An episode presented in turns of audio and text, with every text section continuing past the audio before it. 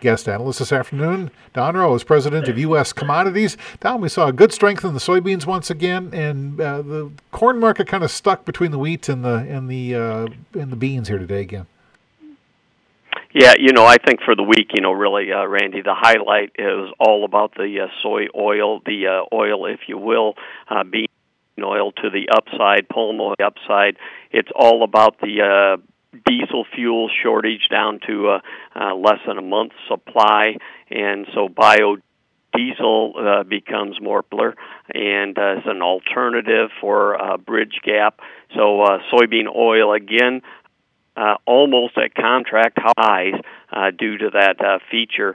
A little bit of a concern here as diesel fuel, let's just call it on average somewhere around 550 a gallon. You know, biodiesel uh, around uh, eight dollars a gallon. So it's going to be a, a hard fight here. See what happens from that standpoint. But you're exactly on the uh, corn market. Again, it's just an anchor.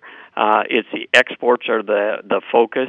It's uh, uh, China looking around for alternative supplies uh, as Ukraine corridor is always iffy, and it's the uh, uh, Russia Putin uh, Putin rally, if you will, failed again here over uh, the Sunday night rally and pulled back to support. So um, that's getting to be kind of an old uh, old story here as we're getting closer to winter. But choppy markets continue, Randy, and the bull story led by the bean oil. How much uh, pre prep do we do for the uh, election, and then also the WASDE report on Wednesday? Well, I think you're right. We've got a lot of things next uh, next week, and starting out, um, it's uh, Monday.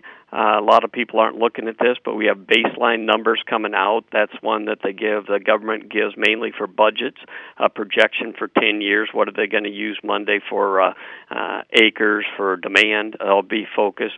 Then we have the elections on Tuesday. We'll see how that influences stuff. More from uh, who who takes control? What are we going to have uh, future programs uh, in the works? And then Wednesday we have the uh, supply demand report. Uh, what's the yield going to be? And do we knock the exports on uh, corn down? And um, you know, then after that, I think all focus is going to be on what South America weather uh, in a La Nina year yet, and does that start to change? How about livestock? What went on there?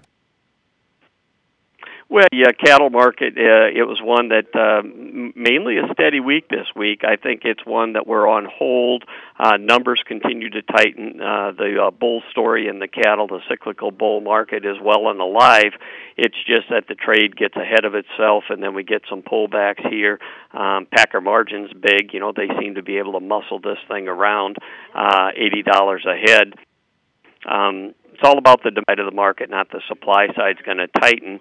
And then uh, hog market uh, continues to stumble.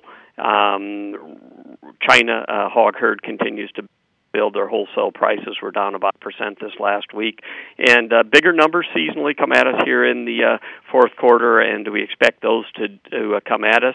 Discounts in the market pretty big, but uh, it's a market where more negative on front hogs than back hogs, and uh, it's all about the uh, demand side on both the cattle and the hogs.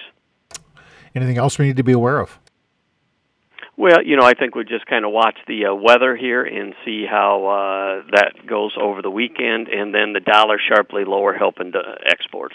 U.S. Commodities President Don Rose.